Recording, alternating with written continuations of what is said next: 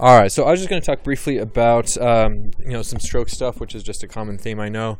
Um, but the Cincinnati Stroke Scale, we hear EMS talk about it all the time. They bring in a patient and Cincinnati Stroke Scale negative. I do just want to make sure. Does everyone know what the Cincinnati Stroke Scale entails or what they're looking at? More or less. I, I, think all of us kind of, you know, it's, it's not something that we use in the hospital, but I think it's good that we at least know what EMS is looking for. So, you know, there's three things that they're looking at facial asymmetry, quality of speech, they ask them to speak, you know, for slurring or inappropriate words, and arm drift. I mean, those are about the only things that they look at. Those are the three components of a Cincinnati stroke scale. So, as we look at those things, it weighs very, very heavily on the anterior circulation, much like the NIH stroke scale that we use.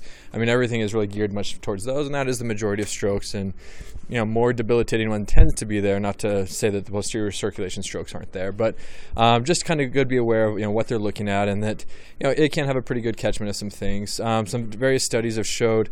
Um, that if they have one of the three elements, it doesn't really matter which one, there's a 72% chance or higher of them having an ischemic stroke. Um, if all three are present, it's more than 85%. So it's pretty good about catching strokes. It's a very sensitive test. Other other studies have shown that it's like over 90%, like 92% sensitive, um, which a high sensitivity is what we want, especially from an EMS perspective. The specificity, though, is very, very low. So it's like 48, 49%, I think is what the study said as well. So not very specific to that. Um, and obviously, as we think, you know, as our understanding of strokes has increased, especially the posterior circulation ones, which can be subtle and are missed frequently, you know, it's just something that we should always be aware of, and that the negative Cincinnati stroke scale isn't something that you know should completely reassure us by any means with that.